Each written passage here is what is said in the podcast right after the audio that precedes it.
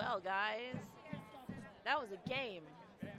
It was uh, a high, and then a medium, and then a low, and then what could have been a high, but I think we ended on a medium. Like, a point's nice, but we felt so connected in that first 45. What happened? Was the pep talk wrong? Did we get too confident? I just, I have a lot of questions. Let's see if I can find some answers.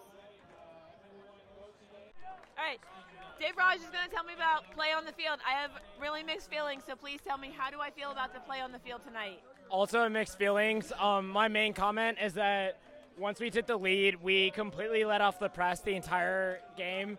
Second half, I think Kenardo Forbes was playing false nine, like a fucking 30 something year old trying to press that. I probably can't say that, but yeah. Uh, we should not have. Having him lead the line rather than being a deep line playmaker made no sense to me, and it clearly didn't work, and that's why they got back in the game. So, uh, yeah, uh, Lilley, get it together. But I did like the first two goals. That was awesome. Okay, but first half we looked so polished, right? Or did I was I imagining things? Yeah, I was extremely confident after the first half. Um, but I did feel like we took a, our foot off the pedal um, around the 30th minute. Like Okay. we weren't really pressing anymore. Like we kind of were thinking we were gonna walk it. Uh, this game can't be a training exercise. Like we need to take these seriously. So. We need all the points, guys. All the points. Yeah. Thank you for being on the show. Thank you.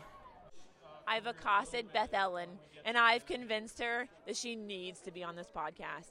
All right, what was it like in the stands tonight? It was great. I love the vibe that was going on. Do you always sit with the Steel Army? Yes, I always do. Yes. But do you think everyone should sit with the Steel Army? Always. Steel Army, yes. Those are the perfect answers. Thanks for being on the show. Yes, I loved it. Thank you. Go! Christy made the mistake of making eye contact, so now she's on the show. How was it over here in the uh, Steel Army section tonight? The Steel Army section is always electric. I love it so much. So I actually don't live in Pittsburgh anymore, but I came back this week and I was like, I must go to a Riverhounds game because I know all the chants and it's always just such a great time. Like this atmosphere is awesome. I think you've made the right decisions. Thanks for being on the show. Thank you. I've had a lot of feelings about the play on the field tonight. They changed every 15 minutes. Please tell Ooh. me how I'm supposed to feel about what happened tonight. I think the best takeaway is to just feel what we felt in the stands at those first two goals and at that third goal.